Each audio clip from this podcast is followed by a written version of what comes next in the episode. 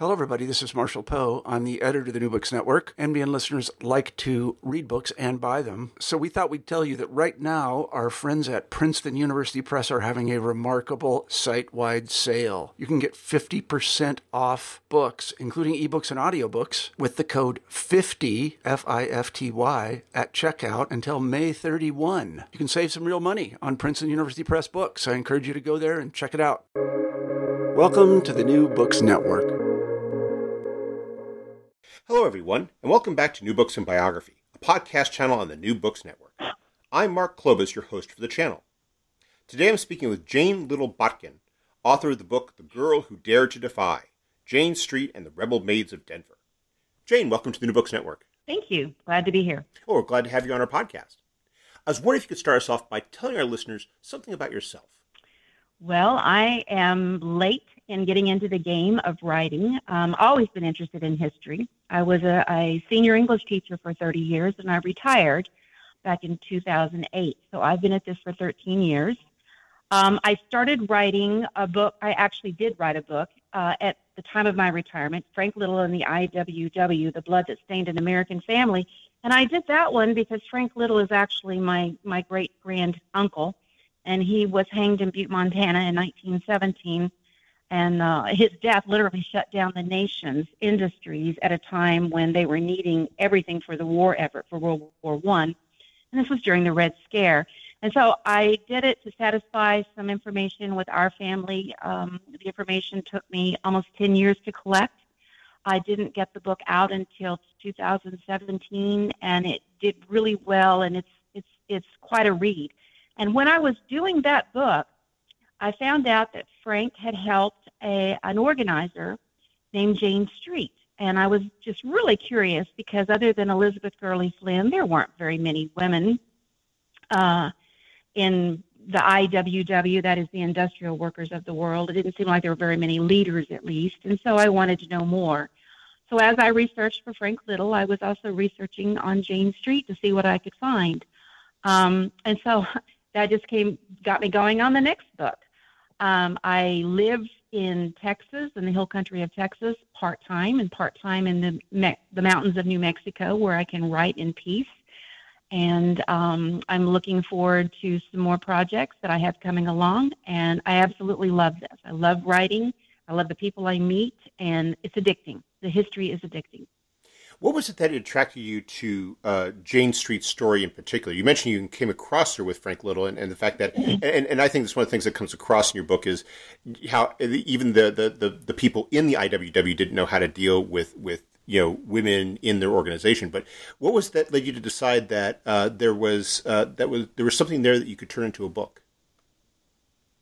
Well, first of all, I, I was interested in telling a woman's story. Um, you know, I, we're we're getting more women's stories out there, but her story was quite similar to my grandmother's. And I had just recently discovered that my grandmother, who was Scandinavian, she was a uh, first American, first immigration, I'm sorry, first generation immigrant, um, and was raised, born and raised in Denver, uh, was uh, orphaned in 1913 in a mining camp at uh, the coal mining camp of Louisville, where the coal wars were happening in Colorado and she was orphaned and whisked away back to Iowa, where some relatives lived. And she was married off when she was 15 years old to a 32 year old uh, Norwegian man. She ran away, and she ended up in a in a mansion working as a domestic in Boulder, Colorado. And I thought that was just fascinating. And it was at the very same time that I saw where Jane Street was organizing in Denver.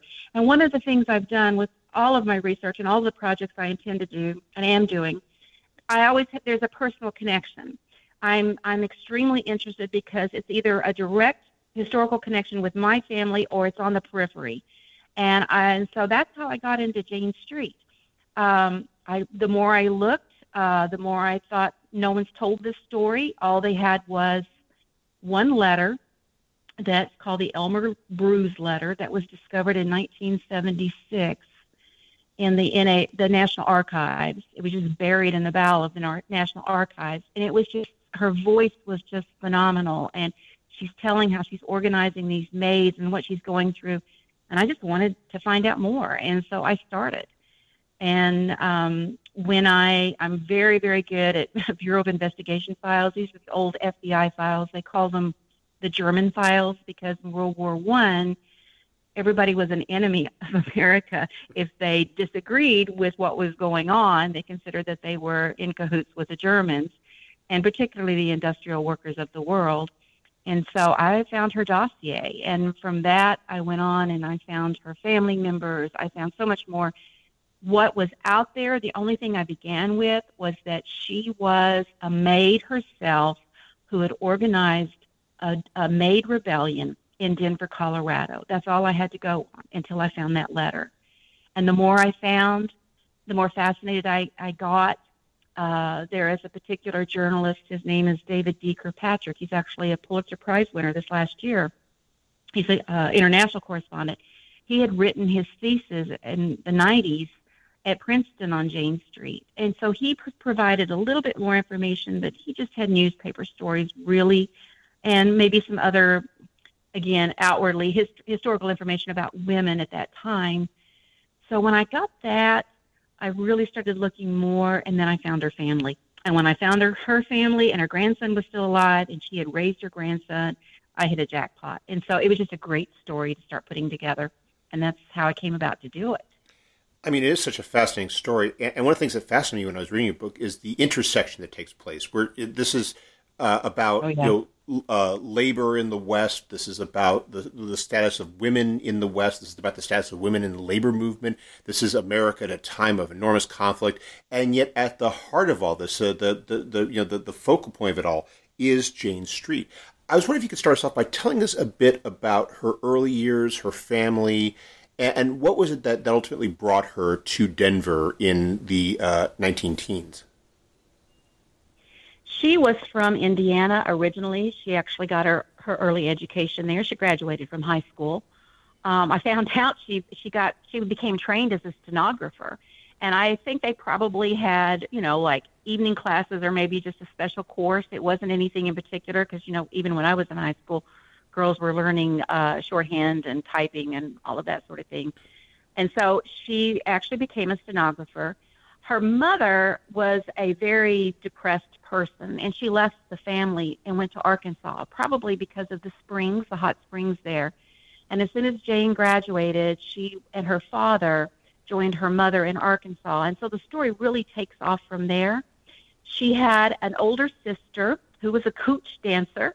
Um, she was a burlesque dancer. The family did not know that.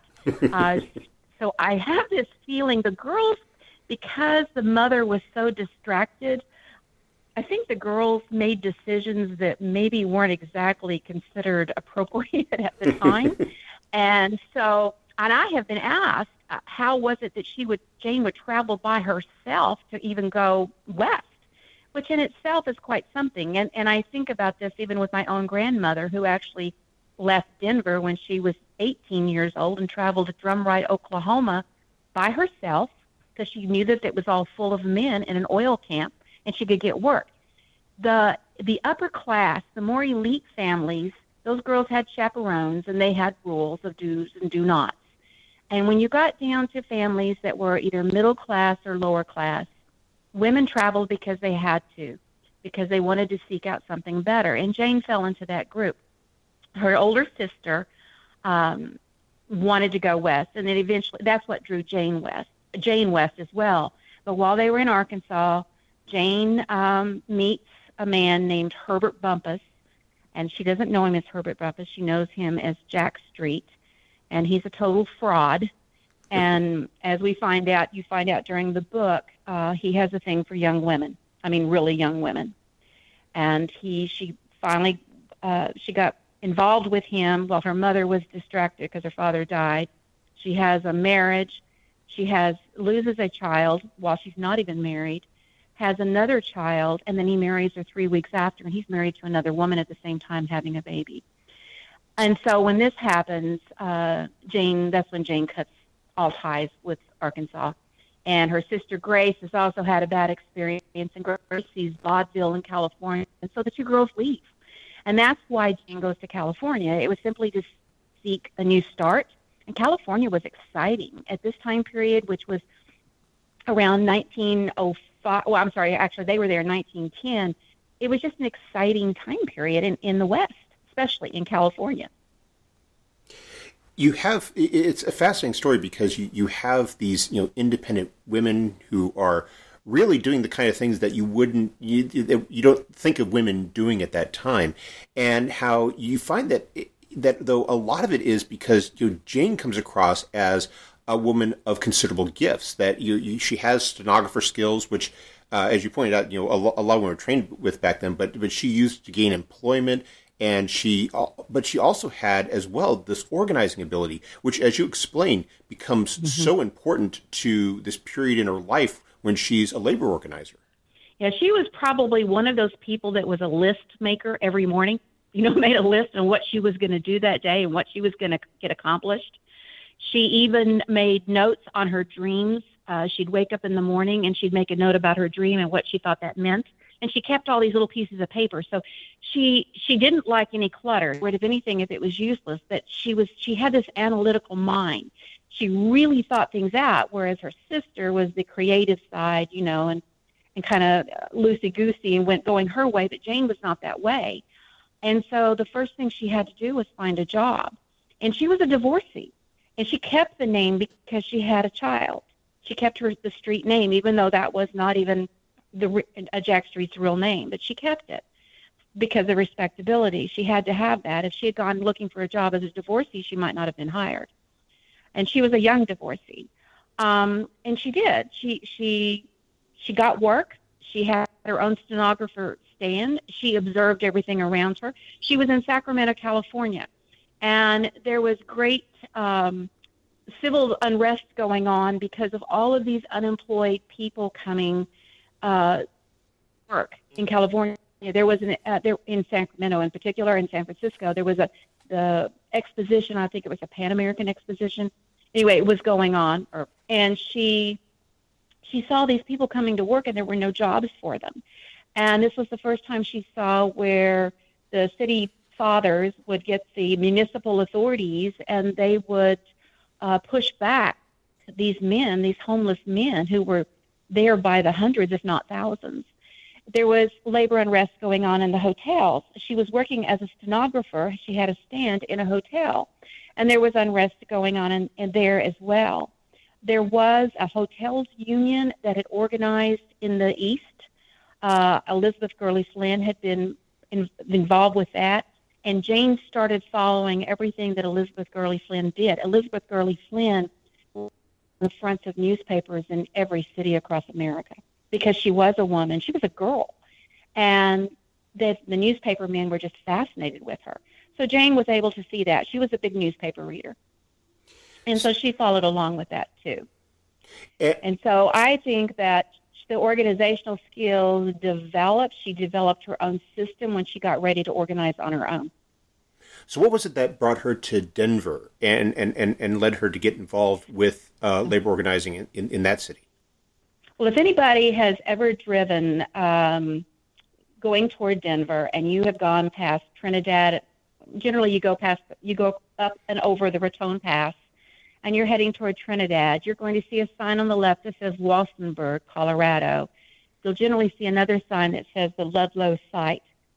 It was a site of a massacre that occurred in 19, April 1914. It was a watershed event for American labor history in that finally Americans put down their papers after reading at it and said, this is wrong. There had been many other events where immigrant miners and their families had been persecuted, but in this case, it, what it was was it was the uh, copper. It was part of the copper wars again. Uh, not copper. Excuse me, coal wars again, and uh, Rockefeller and his enterprises, J.D. Rockefeller Jr. and his enterprises owned the entities that were that owned these mines and owned the railroads that came in and brought men in and out, and the workers had gone on strike. Uh, they wanted better conditions, and if you do the research on any mining conditions at this time period, um, from the from the mid 1880s, say to 1917, you'll find out they're absolutely atrocious. The treatment of the people who worked during the Industrial Revolution. Uh, many of them were immigrants. They had come to get jobs. They'd come all the way across from Europe, uh, many of them straight to Butte, uh, because Butte was Butte, America. They believed that's where you started. They started in in Colorado until they were escorted out and ended up in Arizona.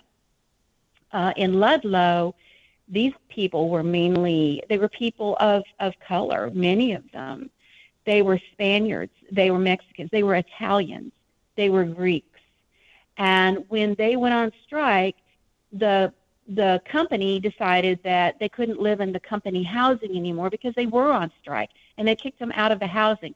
In Colorado in April, there's still snow in many cases, and that was the case. So they set up a little tent colony. I say little. There was well over 100 tents. There were there were about 1,200 people living in these tents, families. Over 200, almost 300 were children, some of them babies, and they're living in these tents. And uh, Rockefeller, um, his company, uh, they organized uh, the, the they got the Colorado National Guard, which was made of many volunteers, just like National Guard is today. And many of these members of this National Guard were actually husbands and fathers in some of the elite families in Denver. And they came in and they were the ones who um, were guarding these camps and watching what was going on. Now, the Colorado National Guard had a very sullied reputation. In 1903 1904, there had been at that time with the Western Federation of Miners, which ended up becoming the mining arm of the industrial workers of the world. Um, there had been a, some events there where people were killed, mistreated. There was, uh, you were arrested with no reason and you were denied lawyers. I mean, it was just in a very abusive situation, and it was for the good of the country. Therefore, the militia, the National Guard, was allowed to behave the way they were.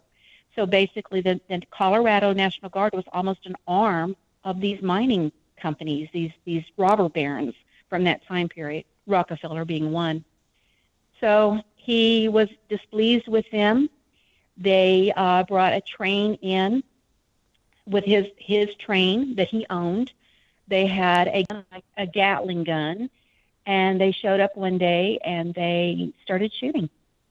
And the people had dug uh, in many cases, they had dug these these indentions, if not downright cellars, underneath these tents, covered them with wood, because they had already seen where people were shot through their tents. And if you laid down low or got underneath your tent, at least you wouldn't get shot by these soldiers coming in and firing wantonly or with deliberate intent to kill you.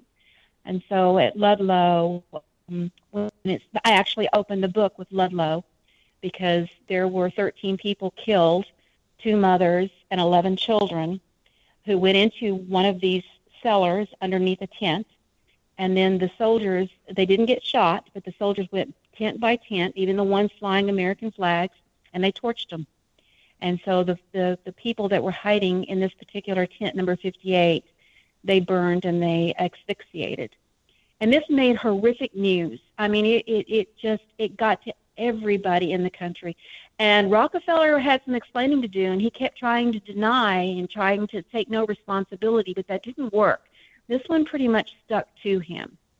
And Jane read about this, and she's, you know, everybody's up in up in arms. She was a, she really enjoyed being a mother, and she had a child of her own, and it, you know, it wasn't just other mothers. It profoundly affected Jane.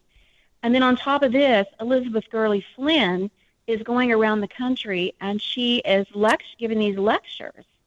And in one, and she's writing um, so much about these events, what happened. And she happened to write uh, an essay that went into uh, Industrial Worker, which was the uh, IWW, one of the IWW's publications. And she wrote in there that something to the effect that the the lady of the house has absolutely nothing in common with the the maid in the kitchen. And she was talking about ludlow and how all mothers and daughters and sisters it didn't matter what status you were on you should exclaim and scream loudly about this. And that i think clicked that just resonated with jane and so for some reason if this has to be the reason, we have decided she focused on that.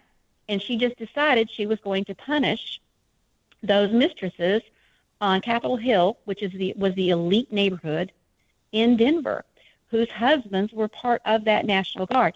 In all fairness, many of those men had already been called back. Um, the commander, however, his name was uh, he was a Brigadier General Chase was the last name. He was their ophthalmologist in in he was very well known, and he was the leader of this when this happened. And then the so what they did to replace those men who went back, they hired um, thugs. Generally, they were people like Pinkertons or Thiel or Burns detectives. Uh, these other thugs who went in and had no qualms about killing people or hurting people. And so uh, Jane had already become radicalized at, as she worked at that hotel. The IWW um, had started street speaking, soapboxing, and she started listening. She started reading everything about Elizabeth Gurley Flynn, and the girls made this decision. Um, her sister Grace had a job, lost it, and so they knew they had to go someplace else. And they decided on a plan. Grace decided to open a music school in Denver, and Jane was going to organize. And so they did. They left. And in late 1915, they show up in Denver, Colorado. The other thing that happened was is that Jack Street had shown up in Denver, Colorado. And he was the love of her life. She didn't want to live with him. She didn't trust him. But she was sharing custody with her son with him. And so that may be another reason that she organized there. I was wondering if you could perhaps elaborate a bit upon what conditions were like for household workers in Denver, because as you explained, while you know Jane Street may have been motivated to uh, you know, sort of punish the, the, the, the, people of Capitol Hill, the, the, the families of, of Colorado's uh, elite, that the, the household, she wasn't, the, she, the, the household workers had cause to, to, uh, to protest and to demand better conditions because as you explained, they weren't exactly being treated decently. No, and they were not protesting either. Uh, the, this is all Jane. Jane brought this to their attention. Um, you have to understand that in the West, when women went west, um, and they needed household help. It was generally you you got a Mexican woman or you got uh, an indigenous woman. Many of the Native American women worked as domestics for women on the Front Range in Colorado. Many of the Mexican women or Indian women worked as domestics there in Arizona.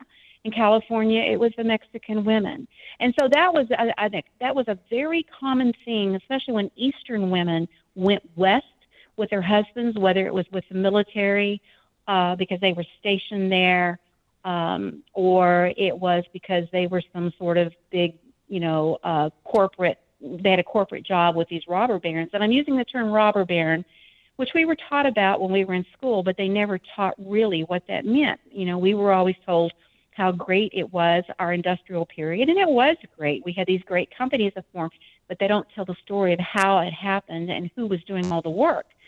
And it's the same thing with these maids. So in in Denver, Colorado, and in the Front Range, the, the maids that were originally used were Irish, and they were brought in there because the miners who came from Europe, they were Western Europeans, were mainly Irish. They were Irish and Cornish, and they showed up in the on the Front Range uh, in what mainly the Black Hawk Central City District, which is it's a, a fun place to go visit. I mean, it really is, but it is where it used to be called the richest uh, uh, square uh, square mile on Earth. There was more gold dug up there than anything. They at one point they they uh, were mining silver, but they went back to gold. And so you had all these Irish in there, and you had their daughters, and you had some wives, and those are the women that came first. And people hired the Irish. You know that was very typical in New York. They would work in the East. They would work as domestics. That was very common. And so, as the miners became more militant, which they did, uh, so did their women folk. And the women in Denver didn't really like that. They didn't like the maids being pouty or even talking back to them. Uh, it, it, what they had was a feudal system, and the when I see a feudal system, you can look like even at the South with slaves. That was a feudal system. You can go all the way, take that all the way back to Europe and of course the upper class had their servants and you just didn't question your master you you were basically in servitude as much as slavery could be without being a slave in Europe. So those notions just kind of transcended, that they just did. And it was accepted. So in um, the 1870s uh, is the Chicago Fire. And when the Chicago Fire happened, uh, the women in the Front Range were very dissatisfied with their Western European maids who had attitudes. And so they made a deal, the newspapers actually made a deal to bring in these women who had been misplaced because of the fire. And they were Scandinavians. And one of the things I found out was is that and I think of my grandmother again who went into this marriage that she shouldn't have been, she became a maid, is that they were told with Scandinavians that if you didn't have a husband, good girls became domestics. And that's what she did. And so they brought in all these domestics from Scandinavia and they were much more docile. They did exactly what they were told and so forth. They didn't question it, even though they were very unhappy. Um, the circumstances were they worked many, many hours. There was no number of hours that you worked. You worked until your mistress told you you didn't need to work. You could go to bed for that night. Their sleeping arrangements could be in a cellar, they could be in an attic, there could be a maid's room. You were not allowed to have any company. You could read or sew in your room. Many times I found this. You were fed the table scraps, what was left over from the family. Um, they were the the women many of the women who did this, and Colorado women are very well known for being um, very progressive. You know, their suffrage movement and so forth. They really were movers and shakers, and a lot of them were just fantastic.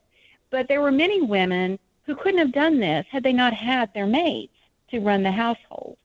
And many of them did not look at their servants the same way they did as the other women they were trying to help and move them up. That's what's ironic about this. They they weren't looking at that lower group of women who and men too for that matter who were doing who were existing to help them succeed and they were trying to succeed in getting rights for women. And so the irony of it is just amazing. And I I uh I had fun going into these households of these movers and shakers and seeing how many servants they had. On average, they had about four. They lived in mansions that were about 6,000 to 7,000 square feet. Um, I looked to see if they were Scandinavian, Irish, what they were. And most of them had Scandinavian maids at this time. Um, and these girls just didn't know they could do anything to change it. And Jane came in and she was very tricky in the way she organized, but once she did organize, they saw that what they had was not good. They were unhappy. But if, they left and wanted to go to another job, it was just like miners or men who were working in the logging camps. You had to go to a an employment agency. You paid that employment agency a dollar to find you a job. And so and the employment agencies were really working for the women that owned the mansions. So they they just weren't getting ahead. And then they were tossed out on the street if they did anything wrong, if they served a meal where they spent too much money on the meat. Or they were tossed out in one case, a girl was tossed out just simply because the mistress didn't want to pay her. So she fired her and came up with Trump, you know some excuse and tossed her out. Things like this happened all the time. Um, some people uh, sent their daughter because they could not afford to keep their daughters and the daughters grew up in these houses and they were sexually abused. We found out that that actually uh, they did a study and it actually took three years to get the study done. It came out in 1914, 1915 by the labor secretary then, whose name was Wilson, and uh, they found out that domestic servitude was the most dangerous profession there was of all women in the United States. And it was because of the treatment that was going on behind closed doors in these mansions. So how does so uh, that's Jane, where Jane started?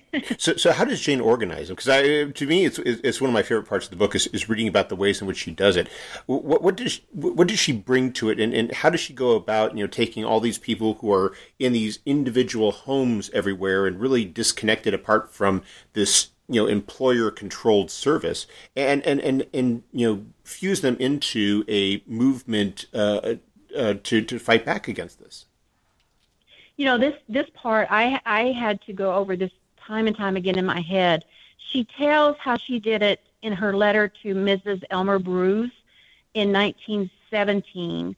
In February 1917, she writes this letter because Mrs. Bruce is in Oklahoma and she's wanting to start her own union, and Jane is telling her how to do it. And I read this letter over and over and over. Wasn't quite sure. Even when I read it, I thought I had the gist of it, but then I, I went into the Denver newspapers and I looked for her ads, and I find and it finally became much more clear. Jane had to become a maid first herself. She knew nothing about being a domestic. Her family wasn't domestics. So that's how we knew, she, no, she was definitely going after this particular group to, to show something with these mistresses. So she worked in a home for about three months, learning what it was like. And, and during that course of that, she met a few people, not a lot, because again, the maids didn't have much free time. Even on Sundays, they were expected to be there to prepare Sunday dinner. So what she did is she started using the newspaper to post ads. So she would pretend she was a mistress and she would run an ad asking for a housekeeper the housekeeper would reply either through a letter, uh, usually they did it through a letter, uh, that she was interested. And, and when Jane met with her, then Jane would, would have already found another ad where a mistress asking for a certain kind of housekeeper. So Jane, in effect, became like an employment uh, agency. So the housekeeper would show up with Jane. Jane would say, Well, I am really not the person. Here's the one I want you to go to. But meanwhile, I want all your personal information. And so in that way, she started getting to know who these these people were, these girls were who were looking for work. And when a, and she said, you know, if this didn't work out, come back and find me. Well, what she started doing was the the women then when they they would start coming to these little meetings and these were just information meetings. She let them vent. They would stand up and they'd vent about the situations that were going on. Um, Jane rented an office space in this old building that they would come up to. Grace would play piano music. They'd come in and make them feel really, really good. And as they walked in, Jane would hand them a card. And on the card, she would ask all these questions like, you know, what's the name of your employer? What's the name of your employer? How many kids are in the house? How much does she pay you? What are your duties? Do you have any time off? Do you get any recreation? You know, just this whole list of information about that particular household. And she started building this card system because she has this analytical mind. And the card system becomes a cudgel against Capitol Hill's women. It didn't take them long to find out that Jane is, they called it initially a blacklist. So then when someone comes to look for a job, they go through this card file. Oh, no, no, you don't want to work for her because this is what she does. You know, and so eventually the bad mistress can't get anybody to respond to a job and no one is going to the Denver employment agencies. They're all going to Jane.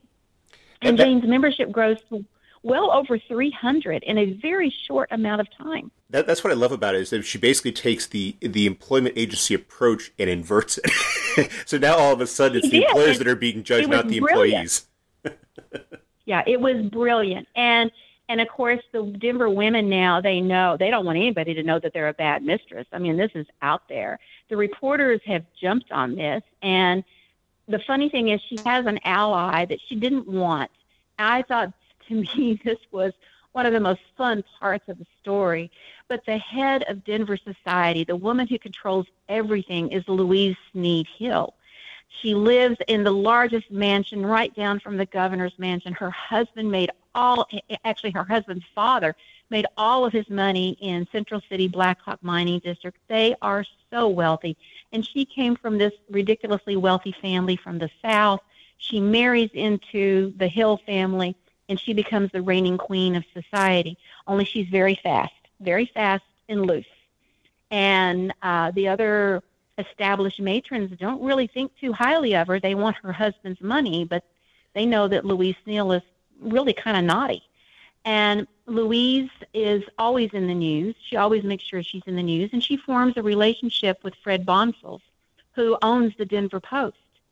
And so all these write-ups are always glowing about her. And the Denver Post, they send reporters to these meetings that Jane is doing. They're not supposed to be there, but Louise uh, Louise Sneed Hill's maid, uh, her name was Cora Cowan another fascinating person. And she goes to these meetings as a maid with all the other maids. And of course, Louise finds out what's going on.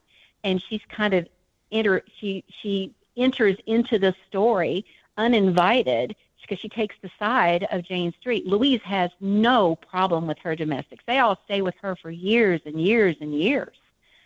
And so, but everybody else is having trouble with their maids. But Louise doesn't treat her the same way, even though it is a feudal system in her home. She treats them with respect, but they are the servant and she is the, the mistress of the house. And so you get a conflict going on between Louise Sneed Hill and the rest of the Capitol Hill ladies that is another part of the frame going on while this is all going on, and it just makes it much more fun. But the newspaper gets the dope, and that gets printed, and now all of Denver knows what's going on. And these mistresses do not want their names used. And so the reporter is saying the first initial, like Mrs. T or Mrs. S, you know, that's what's going on in the story.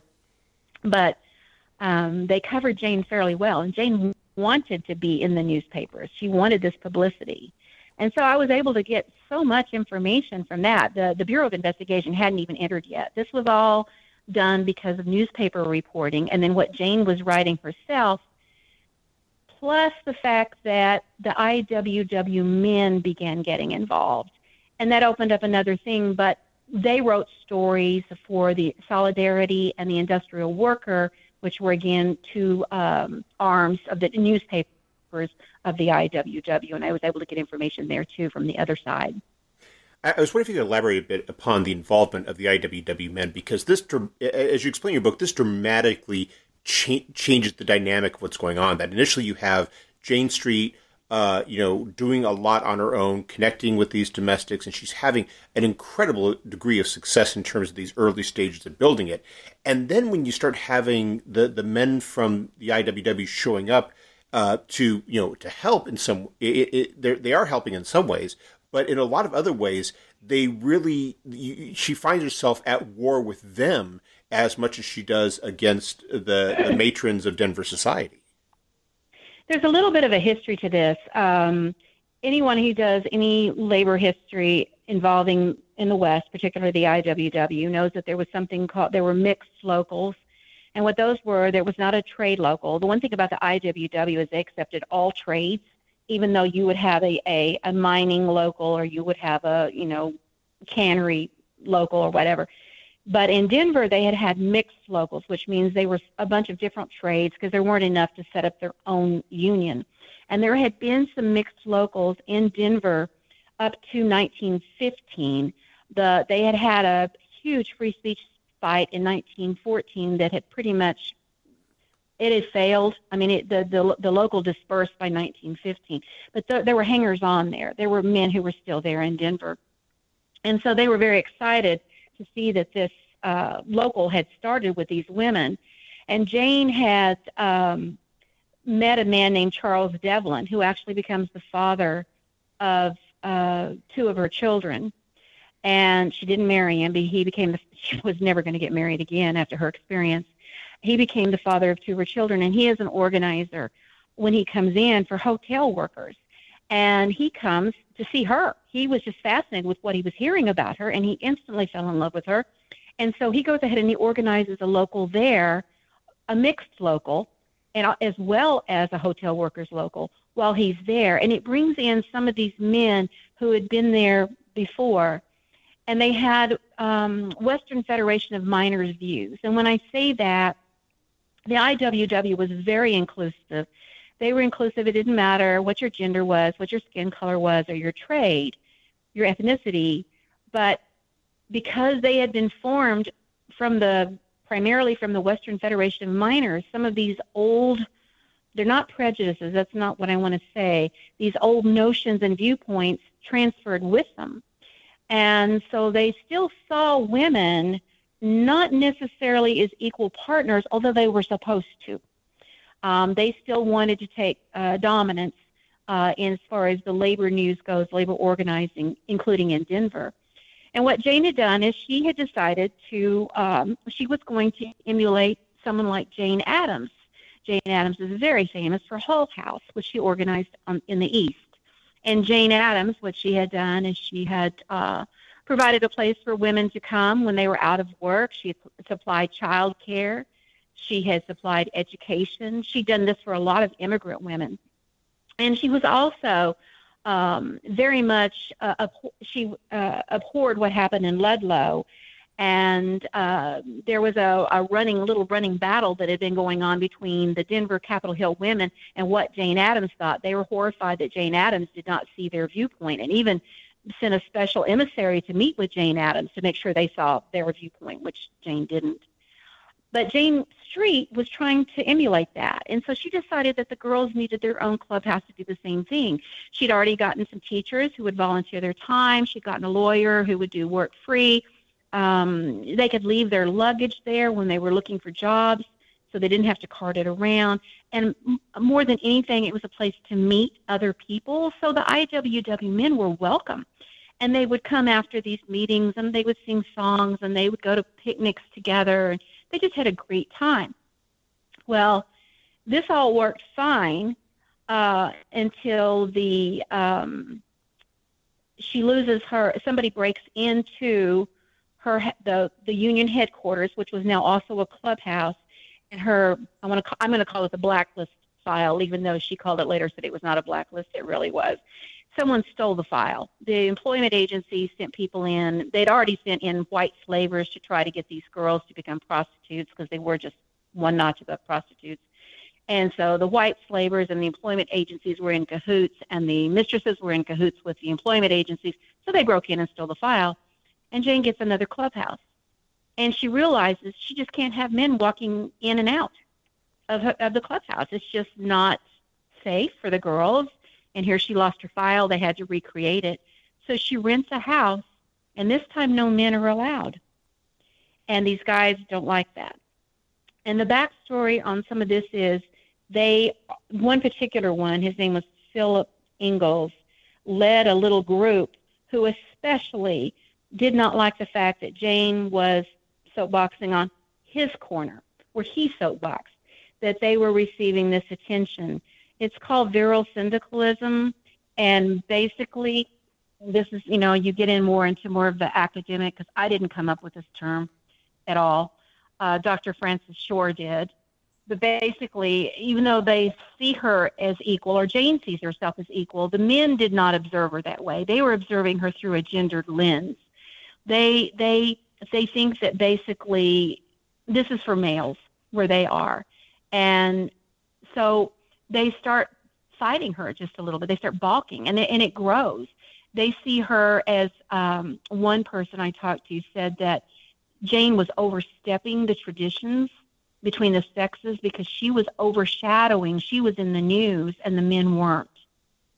And so once she gets that clubhouse, this new one, and men aren't allowed, um, she has very serious trouble. She's betrayed, and she's betrayed by IWW men.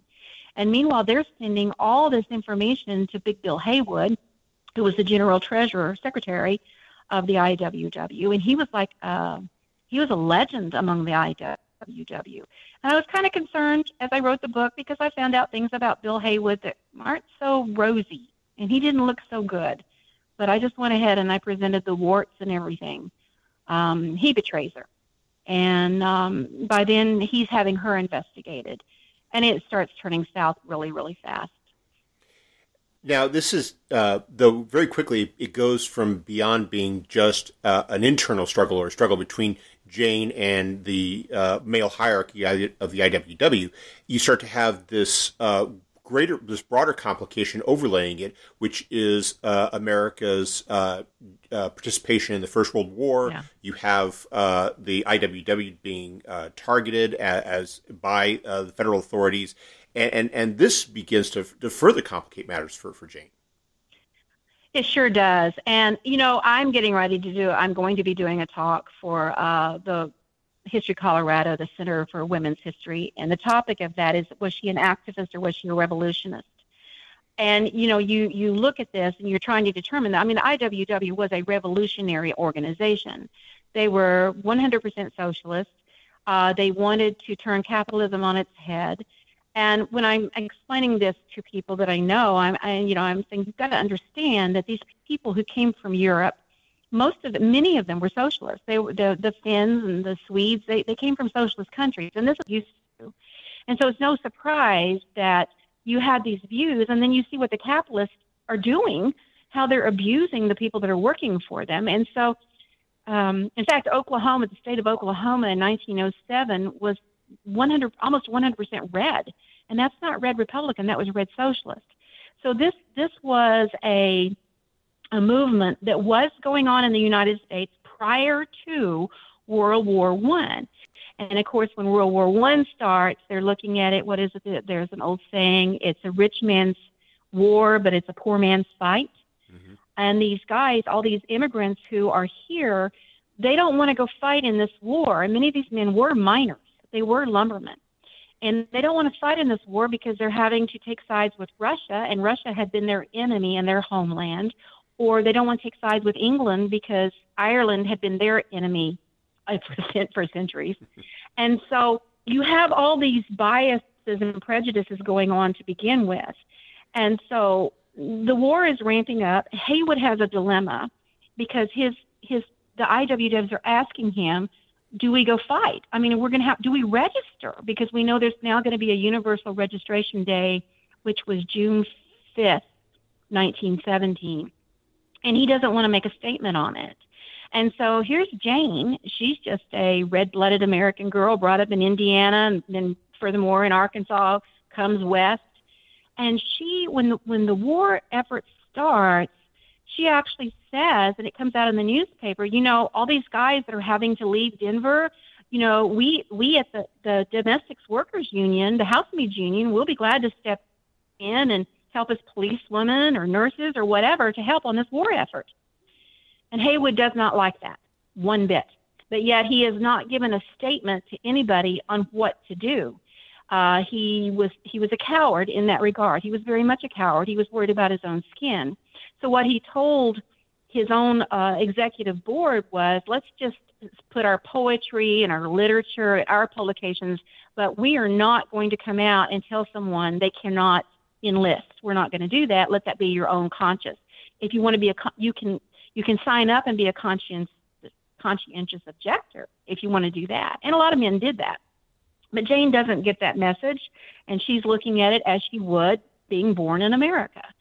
And so, coupled with what these particular IWW men, the information they're sending Bill Haywood, number one, that her clubhouse is really a house of prostitution, or that she's mismanaging her books, um, then they send her this article about the him this article about her volunteering the housemaids to help in Denver, and he just he really he loses it.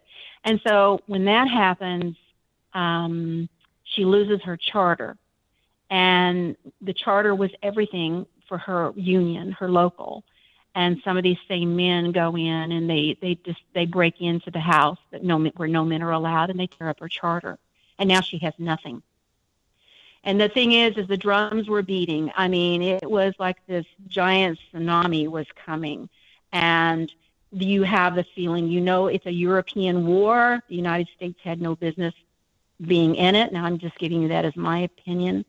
We had other, we had money that could be made in our munitions factories, definitely in the gold and silver mines, the zinc mines. Uh, we had wheat you know, it was a way for all these people to make money. And so we went to war. And it was not a popular war. But the, the media immediately helped the, the media, which in large part was owned by a lot of these corporations. They went to work.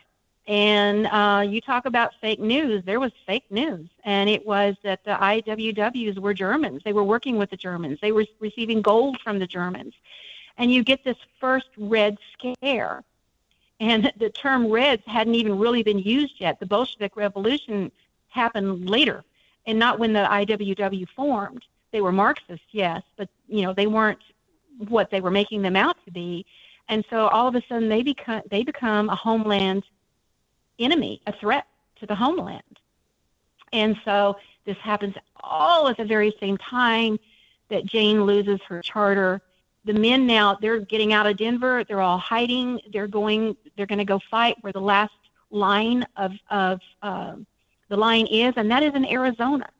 Arizona had the copper mines, and the copper was so essential to the war effort. And so the the mixed local, these guys all say, well, we're going to head to to uh, Arizona and see what we can do to help all the copper strikes that were going on, predominantly in Arizona, but also in in Montana.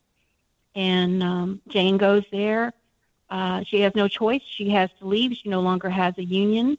She goes there to meet with a member of the executive board who happens to be Frank Little. He was the chairman of the executive board. And she presents her case to him. And he, he had read the, the propaganda about her. He had read the part about her having the virus of patriotism. That's the name of one of my chapters. And he tells her what to do. And then within three weeks, he's murdered. He's hanged in Butte, Montana. And then, it, then when that happens, they realize the government, the federal government, they're still not watching Jane. They don't know about her. But they round up all the radicals in the United States. I think it was on September 5th, 1917, like at one o'clock in the day. I mean, it was a, it was one hour, one particular t- time because they kept it very, very secret. And they rounded up all the wobblies, which is, were what IWWs were called. And when they went into those union halls, one of the things I found out when I was doing my research for um, Frank Little and the IWW, the the IWW were they kept so they were meticulous with their records. They made carbons of everything. You'd walk into an IWW office, they had file cabinets, they had posters, they had propaganda, they had pamphlets. You know, they had so much literature and and everything of everything they'd ever written. And so when the Bureau of Investigation raided these these union halls all across across the country, especially in the West, they got all that literature. They got all those names. And so then they start um, watching, basically spying on Americans.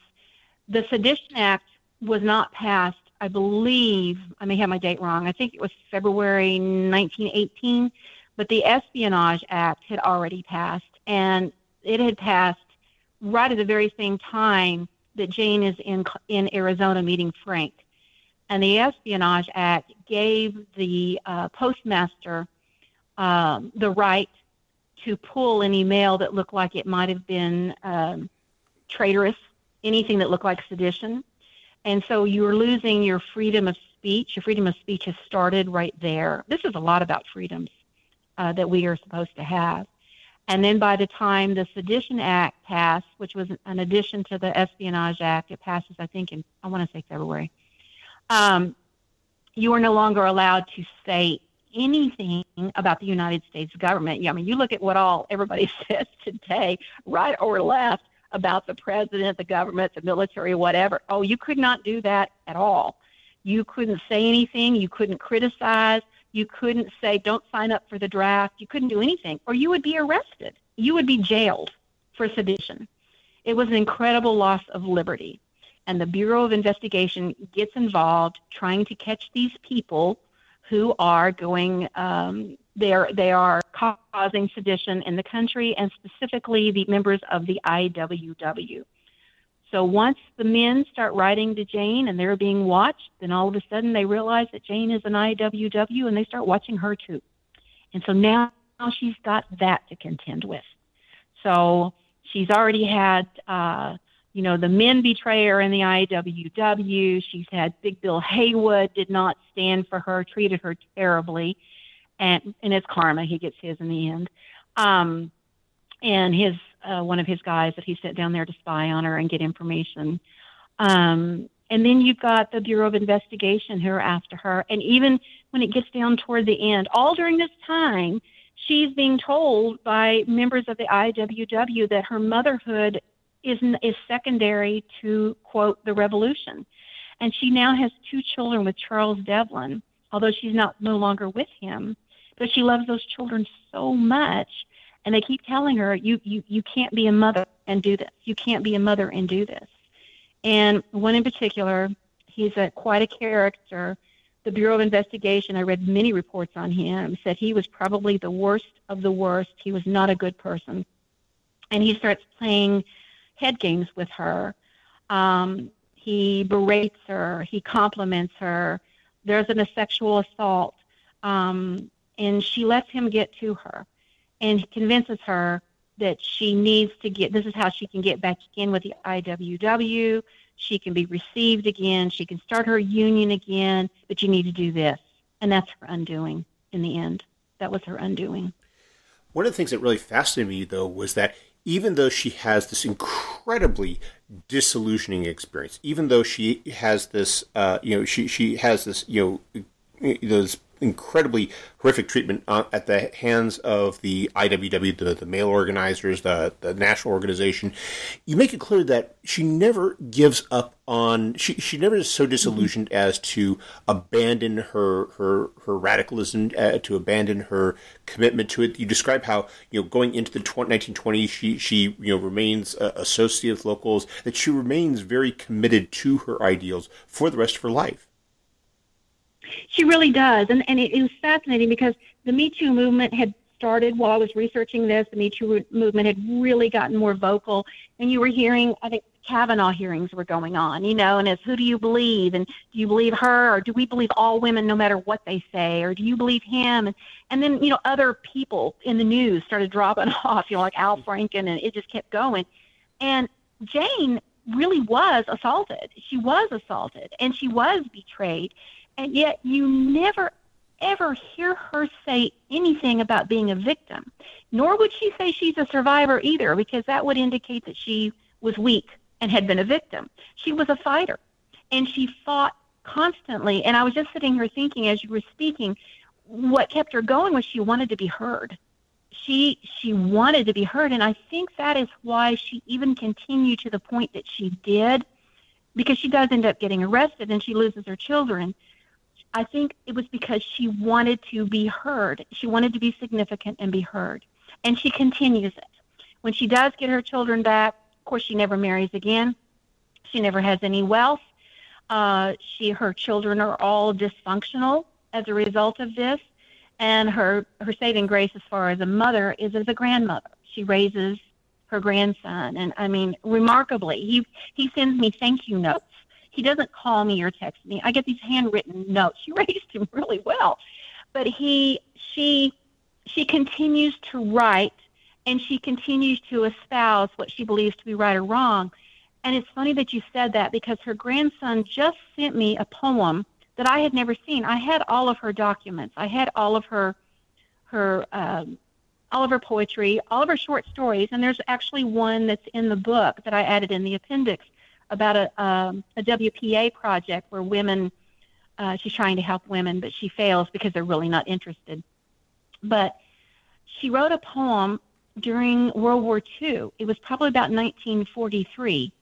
And it was about specifically about the Nazis' oppression of the Jews, what they did to the Jews, and how they were blaming their actions because the Jews were oppressing them. And she's basically saying, you know, you just want another scapegoat. It's a powerful poem, and it is now on display in the Simon Wiesenthal Center in California. And I didn't know that. Hmm. And I would have included it in the book if I had known. Hmm. Um, I mean, she continued that empathy for people and groups who were downtrodden up until she died. She was constantly writing, hmm. and um, up until she died. And so I, I, I had so much joy in holding all of her short stories and all of her poems. Some of her poems are silly, some of her very much her internal angst that she was having, particularly about love and about aging. She wrote a lot about aging where she wasn't, you know, she was once very, very pretty. And then I have a picture of her in 1945. You know, she was, she was five feet tall and she'd gotten plump. Um, but she writes about all of this, what all women kind of identify with plus lost love. Hmm. But um, and Jack Street puts her through the ringer. It's that you know you know there's a two chapters in the book where it doesn't end with just Jack, what he does initially, you know, having another wife and so forth, the, the polygamy or the bigotry. I don't know whatever you would call it. He had not bigotry, bigamy. polygamy, bigamy. There we go. I have it right now. But he um, he he was quite a criminal and uh, he brings that criminality to Denver, and that makes national news. And so that is another thing that affected her and put a um, a cloud over her organizing. Well, we've taken up a lot of your time, but before we go, could you tell us what you're working on now? Yes, uh, I've got one book. This is totally different. I mean, it's totally unrelated to what I normally do, but it's my COVID book.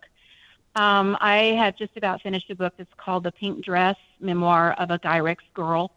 Uh, Guy Rex was a trademark for these beauty queen makers here in Texas, Richard Guy and Rex Holt, who ended up owning the Miss Texas and Miss California pageants and sent five Miss USAs to win Miss Universe. I was their first one. I was the first Guy Rex girl, and uh, it was not fun.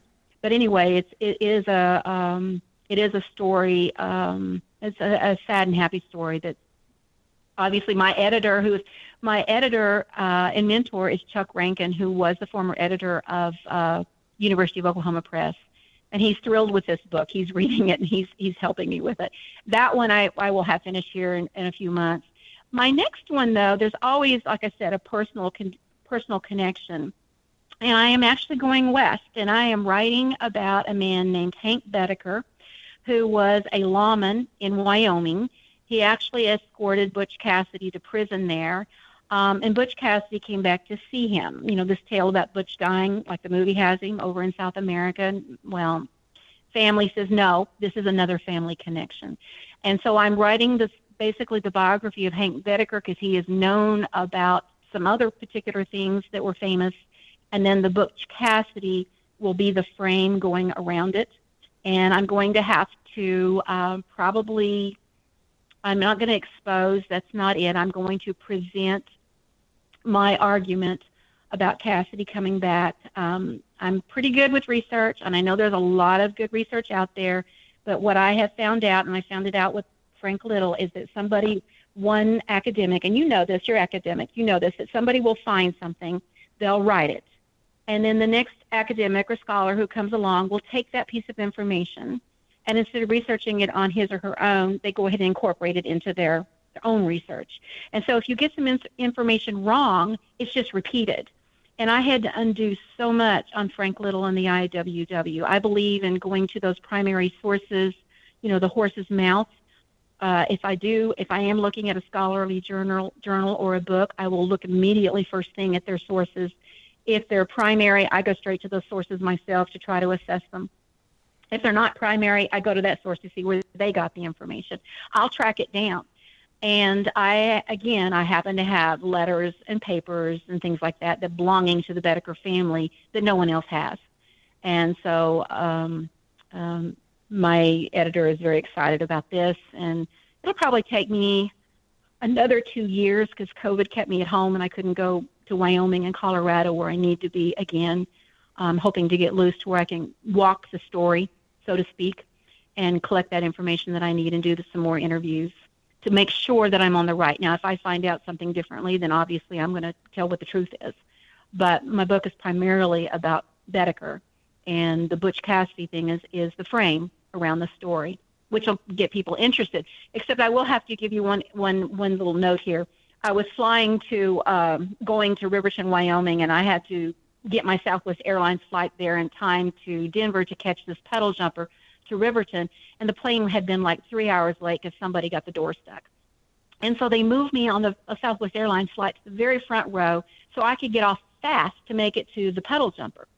And they sat me next to this girl, and she said, So she was in her 30s and she said, "You know, so why are you going to Riverton?" I said, "Well, I'm going I'm an author and I'm going to go do some research." She goes, "What are you researching?" I said, "Well, I'm researching Butch Cassidy." And she looked at me blankly. And I thought, "Oh my gosh." I said, "You've never heard of Butch Cassidy?" "No." "Have you heard of the Sundance Kid?" "No." "Have you seen Do you know who Paul Newman and Robert Redford are?" No. I said, "Oh, okay." And my stomach just sank. I thought, "Oh my gosh, I'm old or we just have this cultural deficit in our country. We really have this deficit. And I thought, you know, she's just going to go, she's going to look right there on her phone and she's going to Google it real fast and find out who they are. I thought, why am I writing this? But I want to tell the story because it's a good story. So that's what I'm working on next. Well, it sounds like a, a, a fascinating uh, ventures ahead of you. And um, perhaps when you're finished, we can have you back on the podcast. I would enjoy that. Uh, Jane uh, Little Botkin, thank you very much for taking some time out of your schedule to speak with us. Hope you have a wonderful day. Thank you. Thank you.